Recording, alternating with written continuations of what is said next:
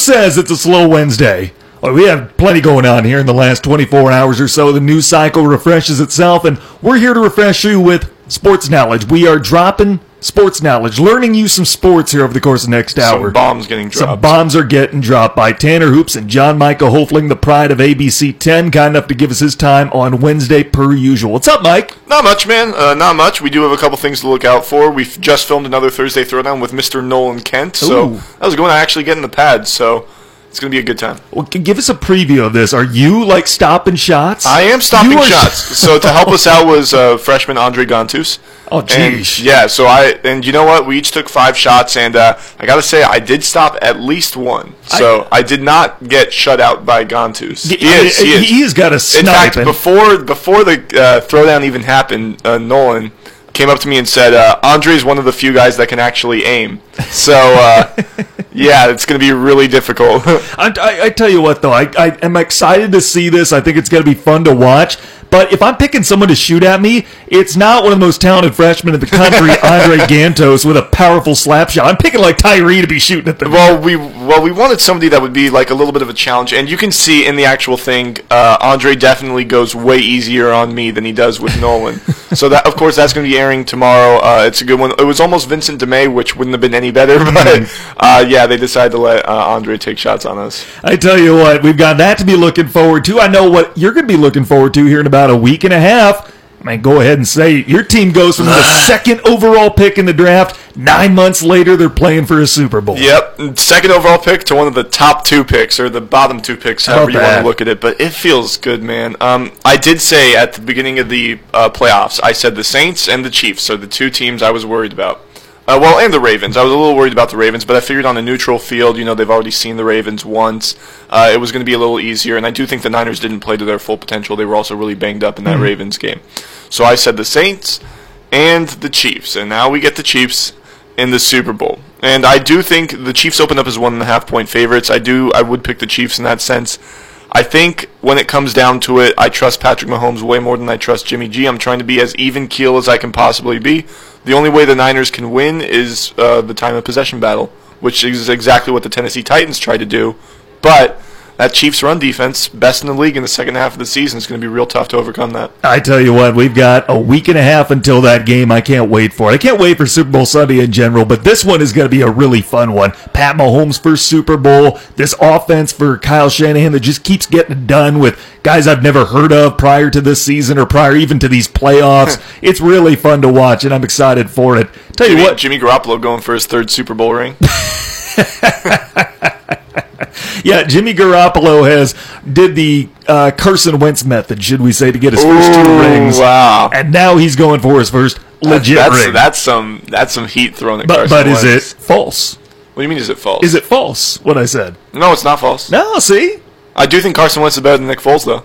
Yeah, he is. Yeah, okay. he absolutely is.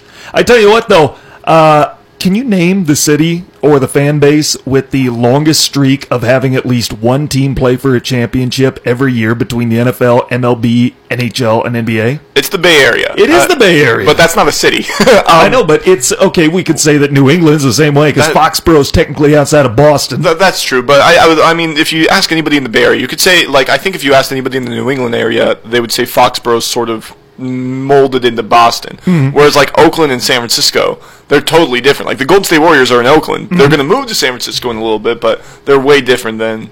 but it's uh, like it, it'd be like And if- then San Jose is way different than San, than San Francisco and Oakland. But it'd be like if Minneapolis was a really good sports city, the Wild play in St. Paul, but we'd still count that all as a Minnesota fan Well, base. you guys are known as the Twin Cities. right, right, and that's what I mean. In San Francisco and Oakland, they're pretty much twin cities. Dude, don't tell that to dude. The Niners fans and Raiders fans hate each other. Same with A's and Giants fans, and then the Sharks. I mean, they're totally separate from San Francisco and Oakland. So it's a whole thing, man. Either way, a Bay Area team has been in its league's championship every year since 2011. Boston, the last time they didn't have one of their teams in a championship, 2014. And LA's putting together a little streak between the Rams and the Dodgers. Last time they didn't have one was 2016. So those cities, I guess, they have it going It on. does, feel, it does feel a little good, and I think we have the, the Giants dynasty to uh, thank for a little bit of that. And Mm-hmm. of course, it was the Giants dynasty followed promptly by the Warriors dynasty. Mm-hmm. So that that's sort of what it came down to. Sharks made a cup appearance in there. Yeah, yeah, Niners they had lost, a though. of Super They Bowls. lost. They did, but they made an appearance, won a conference championship, and now they have a new coach. Mm-hmm. I tell you what. Speaking of sports cities, we're talking about some that have been really good lately. Well, Detroit fans are missing those kind of days, those successful days. We're going to break down this hour which Detroit sports team, the Pistons, the Lions, the Red Wings, or the Tigers, which of those four teams has the best shot at getting back to title contention. Which one is going to get back there sooner? Plus, we've got Hall of Fame action to break down. We had a brawl at the end of the Sunflower Showdown last night, which I didn't know that's what it was called. It's Z Day in the NBA, and we're going to play mix and match with quarterbacks. These guys could be on the move next season. Michael's going to tell me whether that would be a good fit for them or not. I'm going to give you a team and a quarterback later on. You tell me you like it or not. Will that Sounds work good. or not? I also want to toot my own horn before we start this. Of course you do. Before we start this show, how much did I say the, the Niners would win by last week? I don't remember. I said they'd win by 17. Do you have proof? Uh, Did you listen to the show from last week? Go on demand. We'll go back to the ESPNUP.com. on yeah, Thank you. There, you put the plug in. Toot the old horn. Oh, then I'm going to trust you for your Super Bowl pick here coming up. Tell you what, though, looking at, well, let's start right here with what happened last night at the end of the Kansas Kansas State basketball game. I didn't know it was that big of a rivalry, but we saw Silvio De Sousa uh, gloat over a Kansas State player in the closing seconds after a layup attempt. And that incited the Kansas State players to come to their teammates' defense. It started a full on brawl. Punches were thrown. De Sousa lifted up a stool he was going to strike somebody with as the spilled into the crowd. It got in the student section. There were cheerleaders actually involved in the fight. It was just insane and it was Incredible. incredible. You're one of those people who likes those fights? Uh, dude, if you could promise me that every single game would end with a brawl like that, I would be a season ticket holder. Um, I mean, obviously, it's not good for the players, it's not good for the brand or whatnot, but definitely there are people that enjoy it, and it's one of those things where. Uh, the NHL, I don't think, is as fun without the. They're, they're trying to limit fights now, and it's just that's what made it so great. Is that Right. people could go after each other, and there would be people who went after each other, and then when they were in the box for five minutes, they'd be talking about workout plans for the summer. So it never meant any ill intent in the NHL, at least.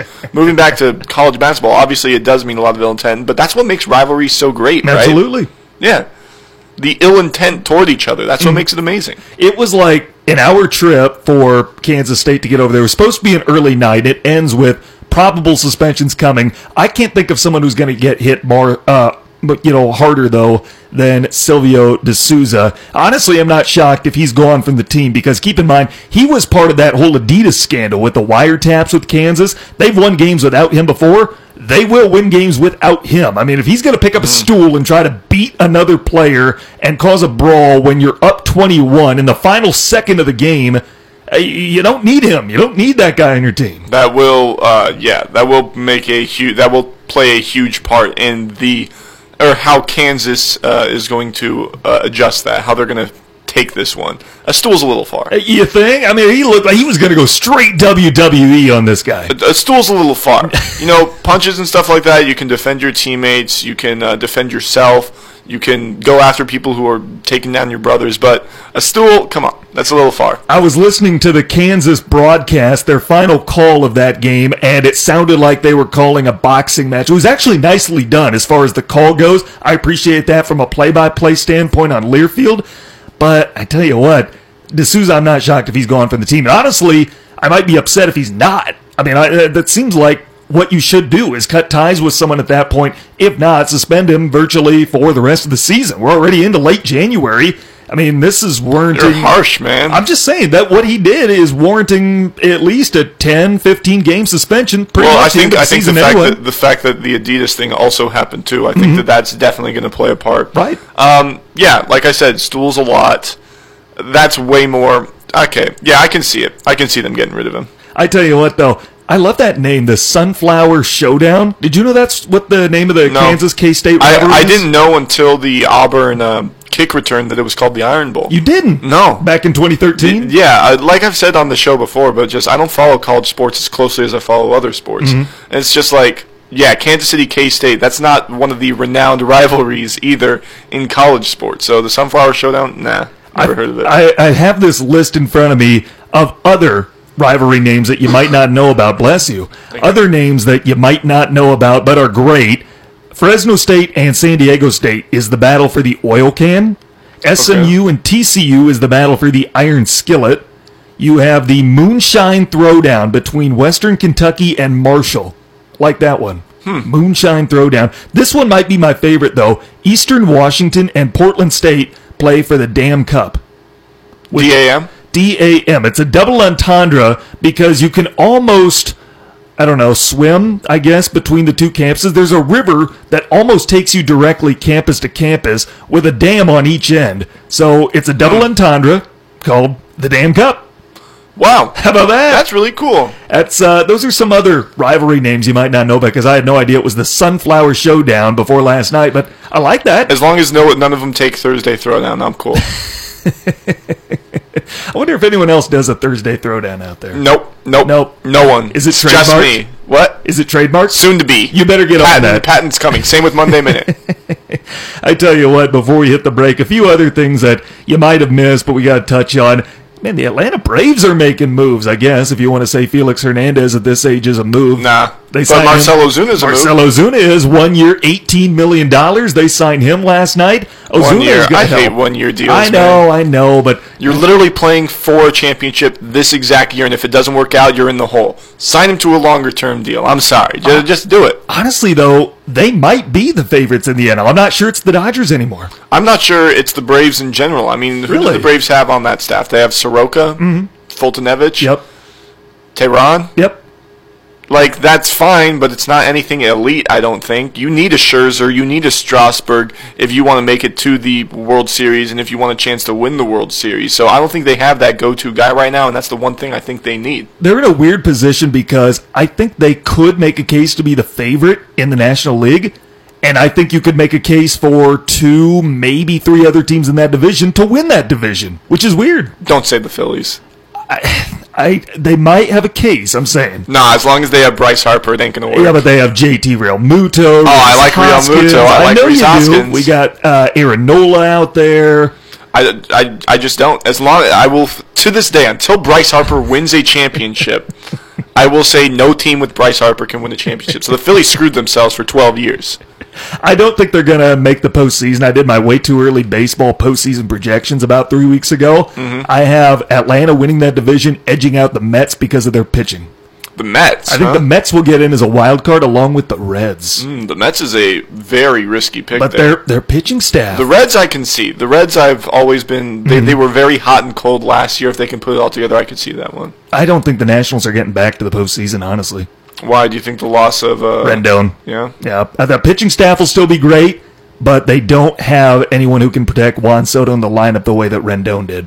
Not the way that Rendon did, but there's still a lot of protection in that. There is, lineup. but they spent so much money this offseason. Only the Yankees and Angels spent more money this offseason, and the Nationals really didn't get better from last year's Very team. true. I just I don't know that they get back there this year. The Mets, though, a full season with that pitching staff, I think will be enough to at least get a wild card. if they could stay healthy. By the way, a couple other things to update you on. This whole thing with Antonio Brown just gets weirder. Apparently, his trainer's been arrested. There were cops outside his home yesterday, involved in some domestic. Um, I, I, I guess it's not domestic in regards to uh, anyone within his immediate family, but domestic in the sense that the assault took place in his home. I, I don't know what's going on with him anymore, but It doesn't matter. at it, and it doesn't end either. It No. really doesn't end. Did you see uh, the New York Giants are filling out their coaching staff, and they are, Jason Garrett. yep, Jason Garrett, Freddie Kitchens. Anybody else that got fired this year won a job? It's incredible. The, the Dave Gettleman must be protected at all costs. Wow.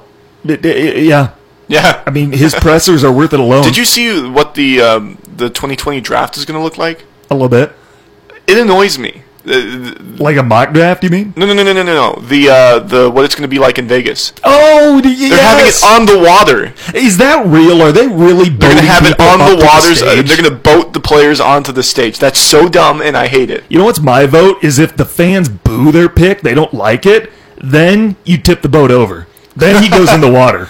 If the fans don't like the pick, they just start the Bellagio fountains on the stage. Daniel Jones would have just been drenched if that would have happened. Oh yeah, Chris oh, yeah. Porzingis and I imagine that whoever the Lions pick at three because Chase Young's going to be gone, uh, they- they're going to get booed too. So Lions will probably trade out of it. honestly, I, I wouldn't I wouldn't be surprised if they do that, and I don't mind it because outside of Chase Young, there isn't really anybody that stands out to me as like No. a must-have player. No. No, and the Giants at number four, they very well could trade out because I saw a mock draft that said they're going to take AJ Epenesa, who would be the next best edge rusher after uh, Chase Young. He's so far away from. I know Young, he is. though. I know he's not worthy of the number four pick. I would say he goes eighth, ninth, tenth, something like that. That's the thing, man. Like I feel like the talent just isn't there this year for the draft. No. So I think teams that don't get Chase Young and don't get the quarterback they want are just getting screwed out of the out of the talent this year. Whoever gets to go get coached by a special teams coordinator, Freddie Kitchens, Jason Garrett, Brett Bielema got added to the staff yesterday. It hurts. Uh, Jerome Henderson was a former Atlanta Falcons pass game coordinator on defense. He was a defensive passing game coordinator, and the highest that his defense ranked while he was in Atlanta was 21st. And Joe Judge said, "This is my guy." And the funny thing is, the two coordinators, the two good coordinators for both Super Bowl teams, remain without a head coaching gig. How about that? Wow. Yeah. Tanner Hoops, John Michael Hofling with you. Let's take our first time out. When we come back, why is Derek Jeter not unanimous? And why are we talking about that more than the fact that he is into Cooperstown? Next on ESPN UP. Check out the UP's live and local sports talk show, The Sports Pen. Weekday afternoons at 4 on ESPN UP and on the ESPN UP app. Welcome back, Tanner Hoops. John Michael Hofling with you. Glad that you're along. We woke up today with a couple of new members into baseball's Hall of Fame. Not the members I wanted. No, not no. Well, I mean, I wanted Jeter, obviously. Did you want Larry Walker? Eh, I could. Who I, didn't want Larry Walker? I guess. Come I mean, on. like, I guess. But uh, yeah, obviously, you know that I want Bonds and Clemens in there, and I know you don't want Bonds and Clemens Hmm. No. in there. So, yeah, Bonds, the Sultan of Shot. the, the, the Sultan of SWAT, dude. Of shot. Of everybody who was on the Hall of Fame ballot this year, if Bonds had a 0 for 600 season, his OPS would still be full 50 points higher than anybody else on the Hall of Fame That's great, but he year. cheated to get there. It- I do not care. Yeah, you should put him on there. Roger Clemens Oh, that's and Barry right. Bonds. You're the steroid sympathizer of our Roger show. Clemens and Barry Bonds should be in the Hall of Fame. they should. Just, even if they didn't take steroids, they'd still both be in the Hall of Fame. Just put them in the Hall of Fame. They probably would, but the fact is they did. It's like the same thing Put with Pete Rose in the Hall of Fame, too, there you go. Do put Pete Rose in the Hall of Fame. Absolutely. I'm okay with Pete Rose being in there. I tell But you he what, cheated though. too. He broke the rules. Well, he didn't cheat to get an advantage over an opponent. Like his cheating didn't affect the outcome of a game. Hmm. That's what I. That's what's most important to me. That's why I have such a big problem with the Astros, maybe with the Red Sox, and with guys like Bonds and Clemens. Put them in the Hall of Fame. Curt Schilling looked like he was going to make it in the early returns yesterday, and he misses the cut. He probably gets in next year, though. You know, he'll probably get in. I'm not sure if people are just avoiding him, like because he definitely deserves it based Mm-hmm. on his stats and his achievements. But I don't know if people are uh, avoiding putting him in there because of the comments he made a couple years ago. So Absolutely, it's because of his off the field yeah, activities and ventures, what have you. Derek Jeter and Larry Walker are in. First of all, I'm just happy for Larry Walker, a guy who got it done on both sides of the ball, seven time gold glover, three time silver slugger, his last time on the ballot, and he gets in by six votes. I'm happy for him. Just Yeah. the second Canadian ever into the Hall of Fame. It's also the second year in a row that somebody gets in on their last year. Uh, on their last year on the ballot. Last year was Edgar Martinez. Mm-hmm. I think he's only the sixth or eighth player all time to make it on their last year on the ballot. And he made it. Uh, he made the largest jump of anybody from one year to another. Last year he was pulling in the mid 50s. This year against 76, he needs 75 to qualify for the Hall of Fame. I'm happy about it. I'm glad Larry Walker is in. What I'm not happy about is what happened with Derek Jeter because he did get 99.7% of the vote. That's the largest ever for a position player. He's in the Hall of Fame, and we knew that was going to happen going into last night, but we wondered, will he be the second ever unanimous pick? And he missed it by one vote and I just cannot figure out for the life of me why. And I don't know why I'm upset so I'm so upset about it because I mean this is a Yankee guy and I get he's done a lot more than you know just be a Yankee. What he said, like what you said during the break, it goes well beyond the uniform. But why does this bother me so bad? It's because I feel like the guy who did not vote for Jeter, whoever this is, did a disservice to baseball and is not taken the role, the responsibility, the privilege of being a Hall of Fame voter as he should, as seriously as he should. Well, you can look at it this way, right? The only other player to the only player to be unanimously voted into the Hall of Fame, Mariano Rivera. Mm-hmm. Of course, he is a Yankee. And the whole idea, a lot of people were saying that uh, they only want the unanimous vote to be for people who are just tremendous, no doubters. Absolutely, you have to do it. And But that I, is Jeter. I would have absolutely voted for. I think Bonds is too, but but um, I would have voted for Jeter, obviously. Mm-hmm. But I can see where somebody would say Jeter never won an MVP. Mm-hmm. Jeter was never con- was never considered the greatest ever shortstop. Was there ever a time where it was oh by far he's by far the best shortstop mm-hmm. ever in baseball? Because Mariano Rivera for a long time and probably still is. People are saying he's the greatest closer of all time. But Jeter was never that for a shortstop. So as great as he was, I don't think it was bona fide 1000% he's the best ever at that position and I think that that's the one vote. See, I don't like that argument because I'm not saying that Jeter should have been the first ever unanimous position player because maybe he wasn't the greatest shortstop ever. But I think there are a lot of other guys that should have been unanimous before Jeter, like Ken Griffey. Who, yeah, who wouldn't vote for Griffey? Who wouldn't vote for Tony Gwynn? I mean, these guys are sure Hall of Famers. I can't believe we haven't had a unanimous position Who player yet. who wouldn't vote for Babe Ruth? Who wouldn't vote Right, for right. Yeah, all, all these incredible greats that we keep talking about to this day. Uh, and I think it's that whole uh, it's that whole argument where before there was a unanimous player, it was I don't want there to ever be a unanimous player Mm-hmm. is what people were saying because just having a unanimous player makes it seem less uh, ch- makes it seem less admirable to make it to the Hall of Fame in general because if one player can garner everybody's respect, then all of a sudden it's like why doesn't every player garner that, right? And I think it's the same thing with um, well, well, it's part of the reason why the MLB Hall of Fame, why Cooperstown is the most highly regarded Hall of Fame. The Basketball Hall of Fame is a joke to some people. Mm-hmm. The NHL Hall of Fame is a joke to some people. The NFL Hall of Fame is a joke to a lot of people, right? Jamal Crawford's going to make the, bas- the Basketball Hall of Fame as a career sixth man. Lou Williams. He's he'll probably make it too, and that's a joke. the MLB Hall of Fame is the only one that takes it one thousand percent seriously. You can only vote for ten people each year, and I I love that about Major League Baseball. I love that, and I think that it just goes into that where baseball is so pure, baseball is so old timey, but like it still works in a sense for me at least. I know it doesn't work for a lot of people, but uh, I I love that about it where you can say, hey, I don't want a unanimous player because that just downgrades the admirity, if that's a word. But if you do that, you're letting your personal bias take away from who really is the most deserving player. Like, I don't want. Are we taking away from a most deserving player because Jeter Absolutely. got ninety nine point seven percent of the vote? I don't see any argument saying he Fame. shouldn't be a Hall of Famer. By, does- by not casting a vote for Jeter, that person said Derek Jeter's not a Hall of Famer to me. Not a Hall of Famer this year.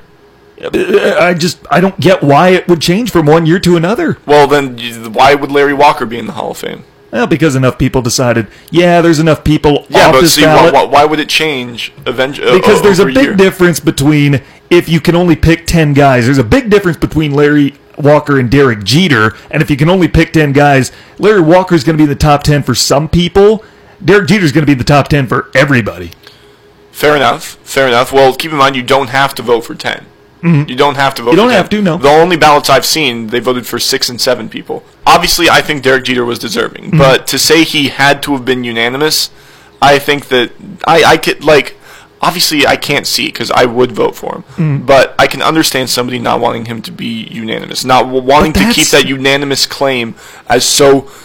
Only one person ever. But that's doing a disservice to your job to having the responsibility the privilege of being a baseball voter. It's Well, not your job to say being unanimous is too privileged for just one guy to Um, have or for this guy to have. It's not your job to decide that. It's your job to vote for the 10 best players. Until we figure out who made that one vote, uh, what if he just didn't think Derek Jeter was worthy this year? I, I don't see why, but I think he, he should You- never be allowed to vote see- again. You don't see you really wow. No, no. And here's the only other argument that I can think of, you know, that Tim Kurkjian brought up, and he's about as good of a baseball insider as one could think. And it's that uh, the reasoning that Derek Jeter doesn't need my help to get in. So I know everyone else is going to vote for Jeter. He doesn't need my help to get in. He's a sure first ballot Hall of Famer. I'm going to vote for one of these other guys like Larry Walker, who might be on the bubble, and try to get him in. And if they did that, if that was the reasoning behind it, they also should never be allowed to vote again because that is doing a disservice. That is doing a disservice to your job and the privilege of being a baseball Hall of Fame voter. And even still, if that was the case, looking at the ballot this year, I don't know if there was ten people that I, I would vote for. No. Manny Ramirez was probably like there were like five or six people that were like you have to vote for these people, and I wouldn't even put Larry Walker on that list. I, Larry Walker was not a you must vote for.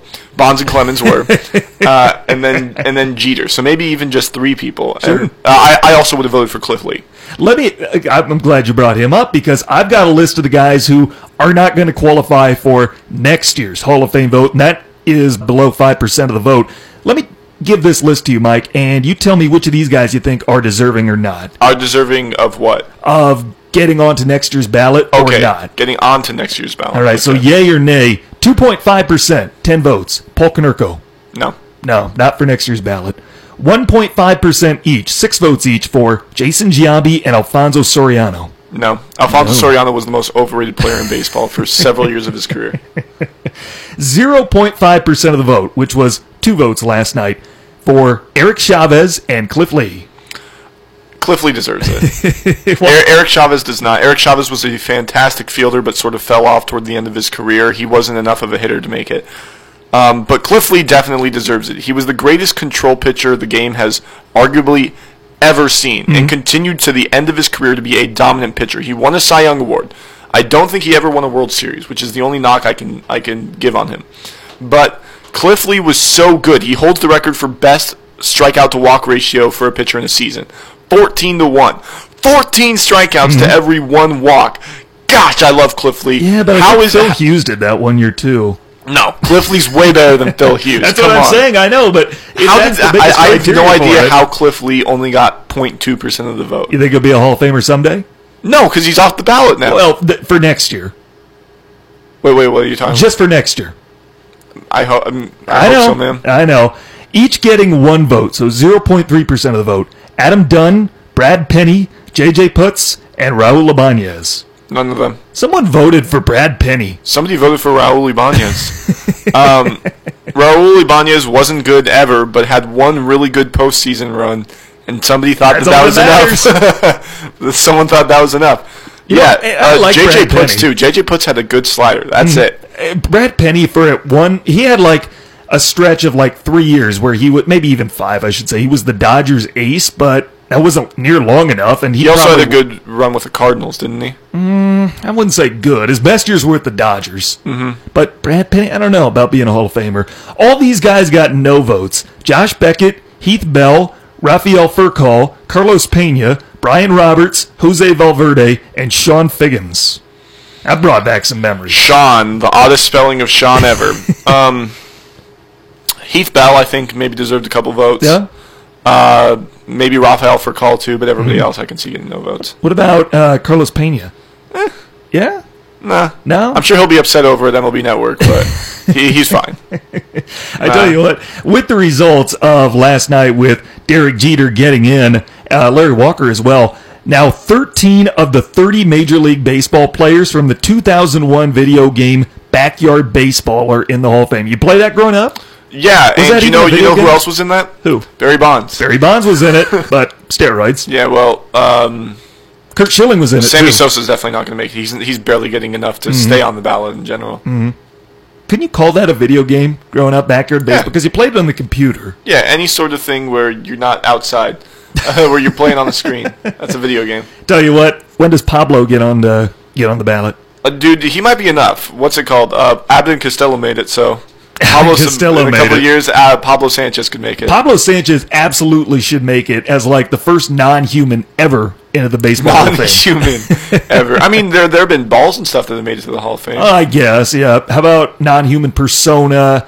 Kind of. How about virtual avatar? I mean, that guy was the original five-tool athlete. Mm-hmm. It wasn't Griffey. Well, I, I guess you could say Ty Cobb was originally. Nope, wasn't Ty Cobb. Wasn't Griffey. No, Nope. No. It wasn't Pablo Paul Sanchez. Molitor. It was Pablo Sanchez. Athlete, virtual athlete. Nope, just anything. Oh, okay. He was. My guy Pablo. Uh, let's take our next time out. When we come back, it's Z Day in the NBA. Plus, we'll play mix and match with NFL quarterbacks next on ESPN UP. Check out the UP's live and local sports talk show, The Sports Pen. Weekday afternoons at 4 on ESPN UP and on the ESPN UP app. Welcome back, Tanner Hoops. John Michael Hofling with you. Glad that you're along as always. Here's your Sports Center update. Evansville has fired head men's basketball coach Walter McCarty amid sexual misconduct allegations. The Purple Aces were 9 and 4 under McCarty, which included a win at then top ranked Kentucky earlier this year. Remember that? Yeah. Uh, that was a big win, and now they are without a coach. And he probably partied a little too hard Uh, maybe a little bit. They went 0 and 6 under the interim coach, and then last night they hired Todd Lickliter, formerly the head coach at Iowa and Butler. And those tenures did not leave a very good taste in those fan bases' mouths. I can tell. I was around in Iowa Yeah. during the Lickliter days.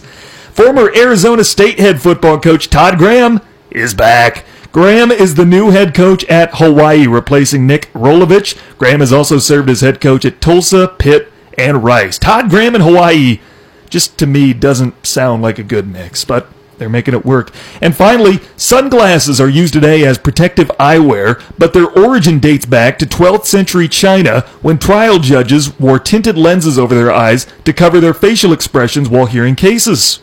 Did you know that? no. Are you more surprised that sunglasses have been around 900 years or that that's the reason they were invented? No, I'm not surprised that they were around 900 years. You take a look at a lot of things. Like, who would have thought popcorn was around, like, 5,000 years ago? Hmm. That's like the earliest dated use of popcorn, right? Who would have thought that, right? So it's just what they were used for, I think, is a little more surprising. Tanner Hoops, John Michael Hofling with you. Glad that you're along as always. The NBA's got a ratings problem, but can Zion bring it back up? The much awaited NBA debut of Zion Williamson tonight. I don't know that we've had anyone in the NBA who we've anticipated their debut more since LeBron, honestly.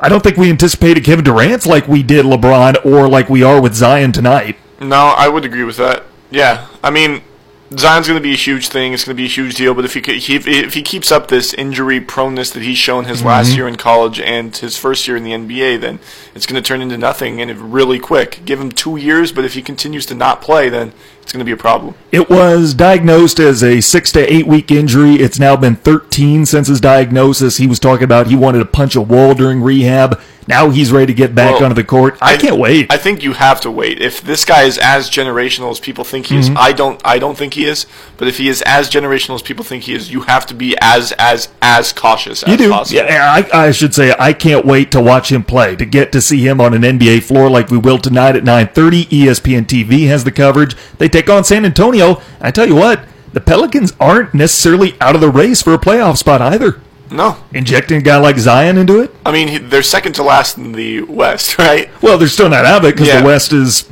kind of Oh, oh, top heavy. Well, we'll yeah, very top heavy. The top seven teams are all really good, Mm-hmm. and then you get to the eighth place team, which is like the Grizzlies or the Spurs, and they just aren't so The- far this year. The Pelicans are currently three and a half games out of playoff position, so there's a Does that shot. mean the Warriors are only like five and a half games? The Warriors are 11 games out. Oh, okay. They're 11 way games out of playoff So, position. so it's so it's one to seven are really good. Eight to fourteen are all right, and then fifteen just no, just awful. There is a five game gap between Oklahoma City in seventh place and Memphis, who's in 8th Mm-hmm. How about that?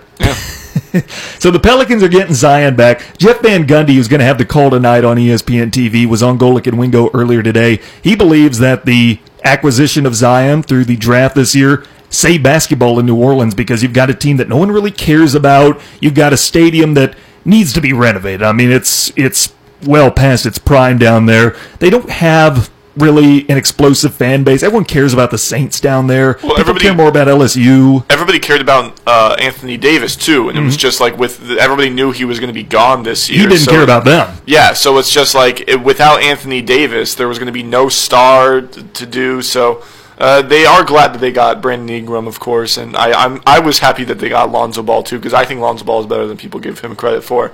But yeah, getting another absolute megastar in Zion Williamson definitely saved and definitely helped New Orleans basketball. Did you ever watch the movie Daddy's Home with Will Ferrell and Mark Wahlberg? Yeah, yeah, yeah. Do you remember? I love that movie, by the way. Do you remember they went to the Pelicans playoff game and they lived. Apparently, they lived in the New Orleans area because they were in uh, New Orleans for the game. And they were Laker fans. The son Yeah. was a Laker fan. I mean, nobody in that area cares about Pelicans basketball. I'd never even thought about that. Wow, that's interesting. he was a Kobe fan. yeah, you got to be, man. You got to respect the game. I I, know a lot of people that just. Uh, I mean, for for example, our very own Tyree Smith over at ABC 10. He doesn't care about any particular team in the NBA, but he's a LeBron fan. So, yeah. When is Tyree coming back on the show? Why do they keep him so busy over there? Uh, dude, that's my fault. Sorry, I keep. I'm the one that keeps him We busy. miss Tyree. Do you? Yeah. Fine. I guess I'm I'll not just saying we bring don't miss him- you. Okay, fine. We get the You saved trifecta yourself. going. We'll have the You A saved team here yourself. again on Wednesdays. Tell you what, let's play a little quarterback mix and match here before we come up on the break. Now, here's what's going to happen. I'm going to give Michael a quarterback and a team quarterback that could be on the move next season, and you tell me, Michael, whether that would be a good fit for him or not. Okay. All right, here we go. Cam Newton and the Chicago Bears. Nope. Bad fit. Bad fit. Why is that? Uh, Matt Nagy doesn't really seem like he's an offense that relies on a mobile quarterback. I think he relies more on short screen passes and uh, the Cam, run though? game. No, because Cam has no accuracy. Yeah, that's You- why he throws short passes. No, he has no accuracy in the short game either. Yeah, I've seen him miss screen passes all the time. I don't think that. Uh, I don't think he'd be a reliable quarterback. If you want Cam Newton to be around, he needs to be in a Kansas City style offense, which is roam around the pocket, take off if you need to, because he's not as mobile as he used to be. But you can also look to run if you want to. So I think he needs to be in a Kansas City more West Coast style offense, and I don't think Chicago brings that. Okay. How about Philip Rivers and the Tennessee Titans? No, there's well, I don't think it's a good match because I think they're sticking with Tannehill. But what if they don't, is what I'm saying. then I'd still rather have Mariota than I would Philip Rivers at this point. Yeah. Well, if we're taking age into account, like, what are you going to sign Philip Rivers to? A what? A two-year deal? One-year deal? Probably.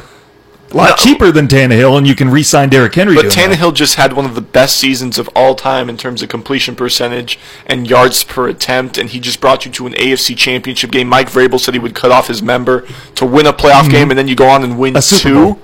No, he said a playoff game. No, he said a Super Bowl. Did he? He did. I'm gonna look this up while I continue this thing. But I, I, in general, I don't think it would be a good fit.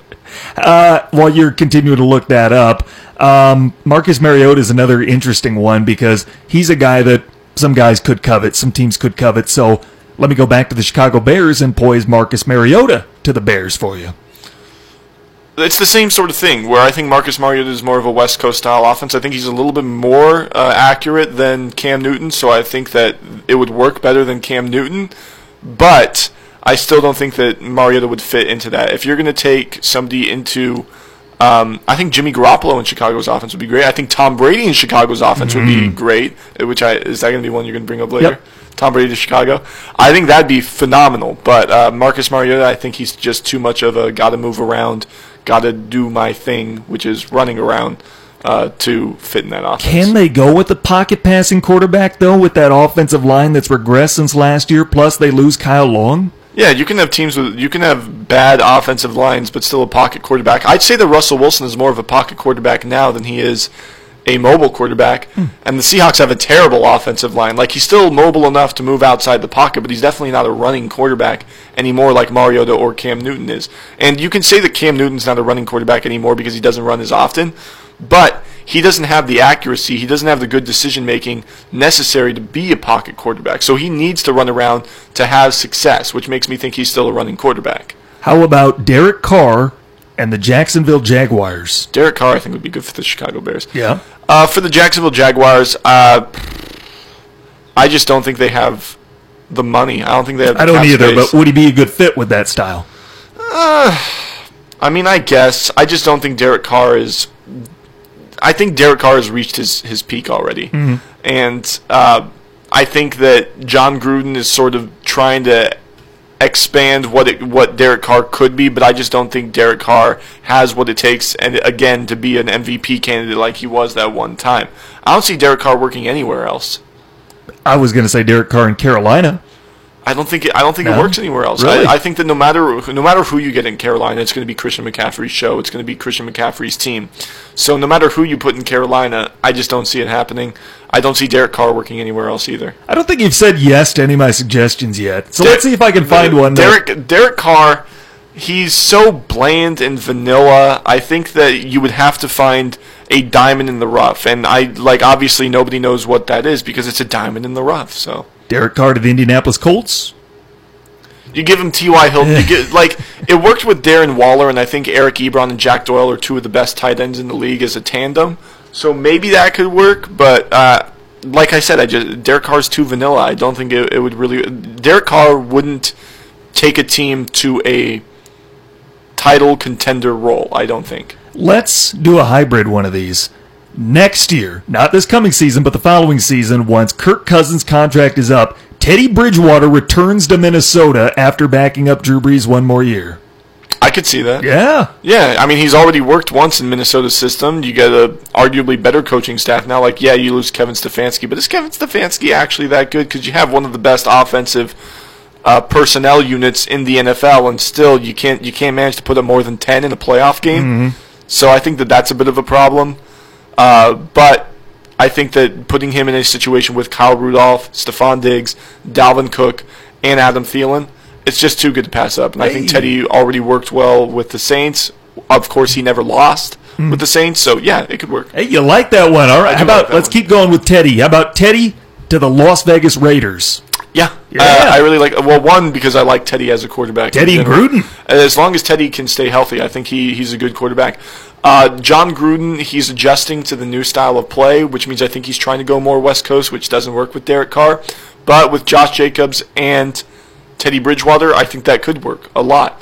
You know, a lot more rollouts, a lot more play action and stuff like that. I think it could definitely work. Jameis Winston to the Vegas Raiders. No, you need a quarterback coach for Jameis Winston, and I think Bruce Arians is legitimately the best fit you could have for Jameis Winston. So, if you're going to say Jameis Winston to anywhere, I think Tampa Bay is literally the best possible fit for Jameis. I don't think Bruce Arians likes Jameis. I don't think he does either, uh, and I don't think anybody else is going to like him if he leaves Tampa Bay.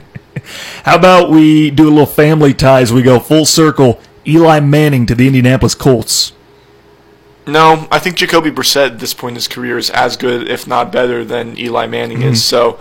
Uh, Eli Manning might be a good mentor for whoever the Indianapolis Colts pick in this year's draft, but I think that'd be it. Did you see that? I don't mean to get off topic here before we hit the break, but did you see that a brewing company in New Jersey made a custom beer for Eli Manning? Good. You know that whole story about how Eli had a beer guy in every stadium, and after a game, he'd sit in the back of the team bus with the offensive line, and they just pound cold ones after the game and break down what happened. and everything. You know that whole Eli story. sounds like your kind of guy. Eli's a baller, man. I'd like to go pound a few with Eli. Why not? but anyway, this uh, this New Jersey brewery, they just came out with a new beer this week, and it's called I don't know how to pronounce it because it's Elite Tribute, but the ELI in Elite is capitalized.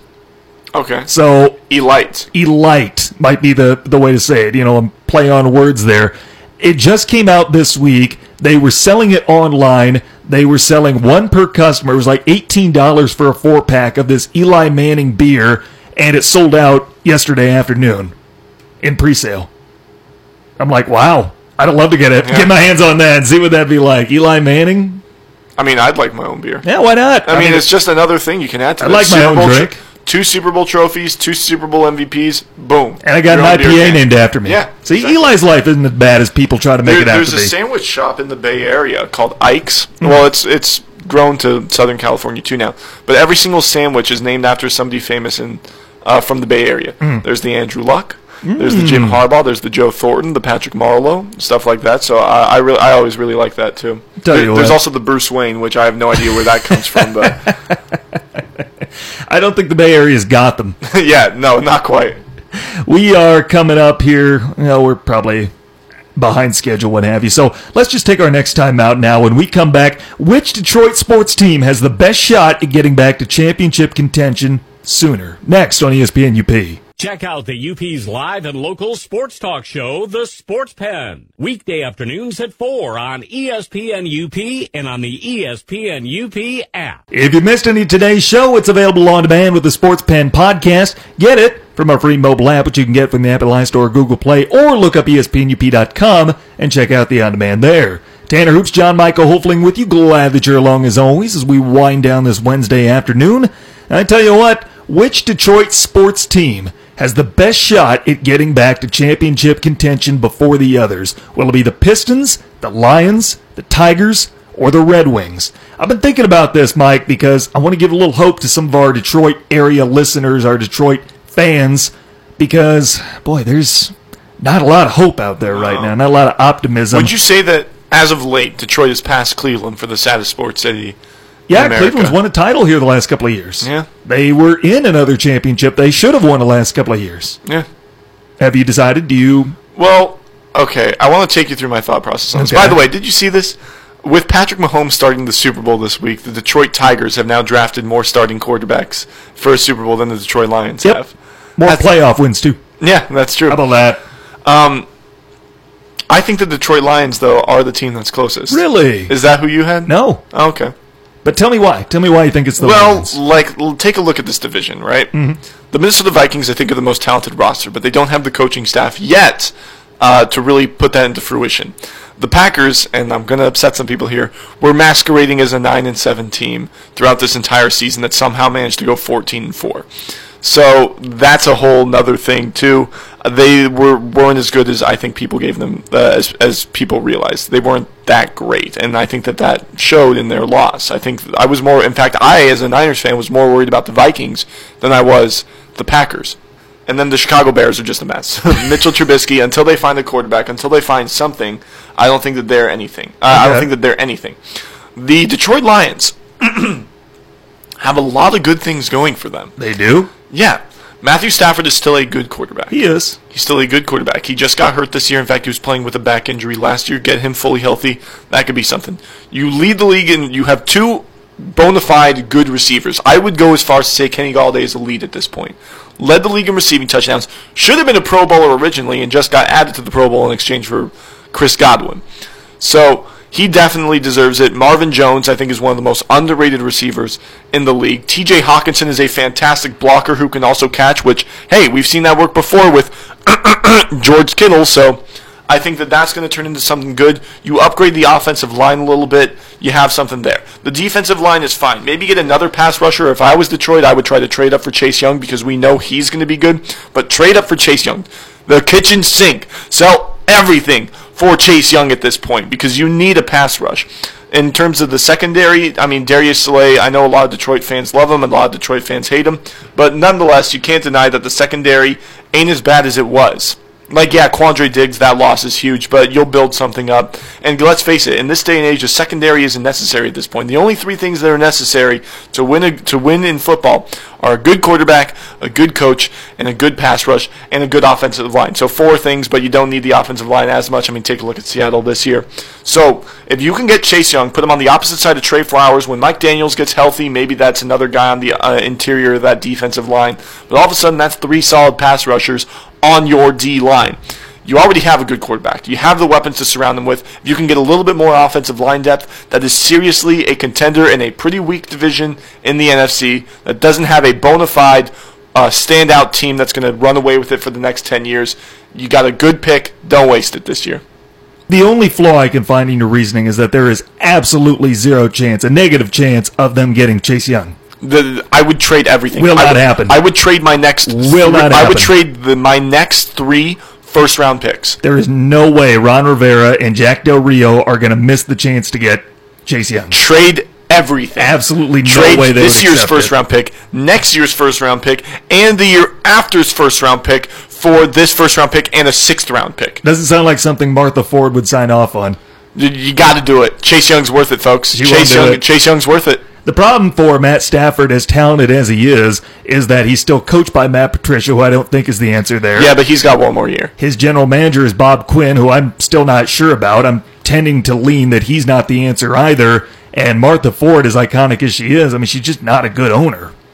Yeah, well, that could be the case, but I I don't think you need a good owner and a great GM Sure to win do. to win to win games. I mean, well, one if if they trade up for Chase Young, which I definitely think They they, should do, they need to, But man. they, they won't be able to get him. Uh, Why won't like? Uh, you think three first round picks wouldn't be worth it?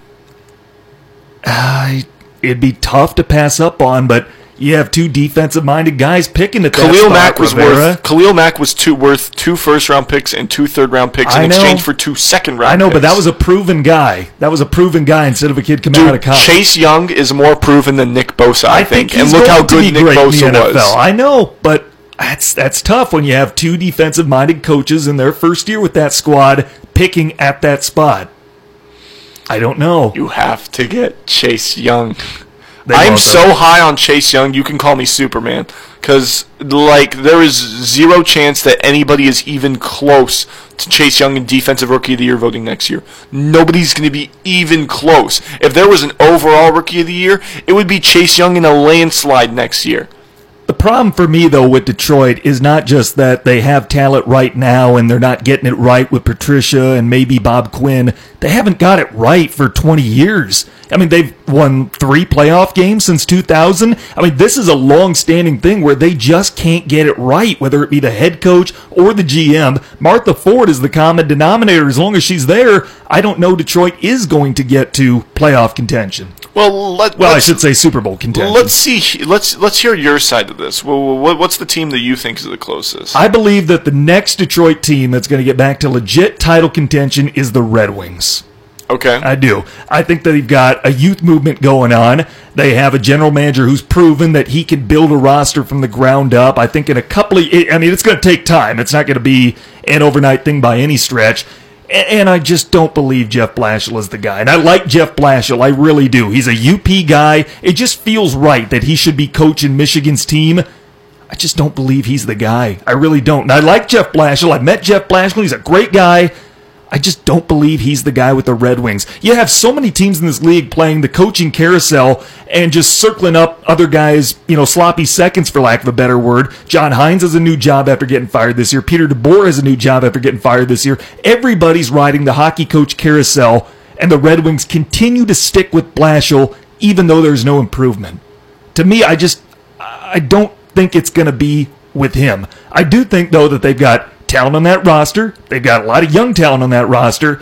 And if they draft well, which Yzerman has shown that he can do, he can build a good enough roster that can get them back to contending for a championship. So your whole thing about the Red Wings is they're close and they can do it, but there's one guy that's sort of holding them back. I just don't think it'll be with Blashill. Well, that's the same thing you sort of said for Detroit, for the Lions, I should say. Is you think Martha Ford's holding them back? And I know the owner is way harder to get rid of than a head coach, but uh, I, I think well, I think it's sort of the same sort of thing, and I think the Red Wings are a little farther away because I do think hockey is a little more fickle, which means I think that oh, you know, the Red Wings might make the playoffs uh, before the Lions do next, but if we're talking about the next great Detroit franchise, uh, I think that the, the the Lions could legitimately be three to four years, maybe even two years away from that. But the thing is that Yzerman is giving fans reason to be optimistic. He has a track record of being successful, building successful teams. Martha Ford does not. That's why I believe that the Red Wings can do it. I'm not, I just want to clarify. I don't think Jeff Blashill's a bad coach. Sometimes places just aren't good fits for it. I don't think Detroit is a fit for Jeff Blashill. There was one thing I wanted to say. Yeah. Oh, uh, yeah. The Detroit Lions were given one thousand, oh, sorry, ten thousand to one odds to win next year's Super Bowl, Hmm. There's a chance. which means you have to go put money on that. Anytime anybody gives you ten thousand to one odds, you take it. You put down one dollar, you're walking away with ten thousand if they win the Super Bowl. And uh, there were four teams that were given ten thousand to one odds, and I think that they're the most likely. I think Washington maybe may, might be up there too, but it was Washington, Cincinnati, Detroit, and Arizona. Maybe Arizona too. Maybe. Maybe, but I, I don't see it with Arizona. I don't see Cliff Kingsbury working out. Which team are you least confident in that's going to get back to title contention for Detroit? The Detroit Pistons. Really? because th- there's a really good saying by the Portland Trailblazers GM. I can't remember his name, but I remember it was in like 2015. He said, It's hard to become a better team when you're riding the treadmill of mediocrity. Mm-hmm. Because basketball is such a top heavy sport. We were talking to Matt Mackerzak yesterday, and he said in basketball, it always comes down to your top two guys. But when you're consistently riding that treadmill of mediocrity, you're consistently seventh, eighth, ninth, tenth in the division, and you can't get a lottery pick to go in your favor. You're only going to be picking the second or third tier guys. And you can get a diamond in the rough with Giannis Antetokounmpo, Draymond Green, Kawhi Leonard, but when you're consistently picking 14th, 15th, 16th, 17th, in that area, you're never going to get the cream of the crop, and that's never going to bring you into contention, especially in the NBA. So, Basketball purgatory. yeah, the, you're just stuck there. Like, I think that a team like the Atlanta Hawks or a team like the um, Sacramento Kings is actually closer to contention than the Detroit Pistons are. Real quick here, uh, I'll give you mine before we sign off. I think it's the Tigers. I think the Tigers are farther away than any other team just because of the way they've tried to rebuild through their farm system. They did it the right way. They did it the way that you're supposed to rebuild. Just none of those guys have panned out. I mean, they they work Hey, up guys like I know, I know, but they work up guys like Jeimer Candelario through the system, Dawel Lugo and Harold Castro, and they're like, you just got to give these guys some time to develop in the minors, bring them up. They'll be everyday players for us. Problem is, they're not good once they get up to the majors. I still like Jeimer. I, I want to like him on his good J- days. he's really if, fun. If Jeimer can take more pitches, I think I think he'll be fine. Casey Mize might save Al Avila's job if he Maybe. lasts this season. Maybe. Tell you what, though, that's it for us, man. Just going a little overtime today, but sorry, Will Kane. It's all good. Uh, appreciate you being here, my man. You talked a little bit earlier about what's coming up at ABC 10, but remind us here.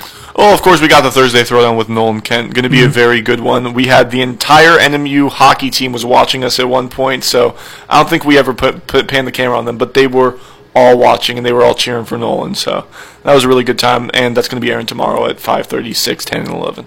Tanner Hoops, John Michael Hofling with you. That's it for us. Back on tomorrow, same time and place, 4 Eastern, 3 Central. Until then, I'm Tanner Hoops for ESPN UPWZ. I'm Ishbaming Marquette.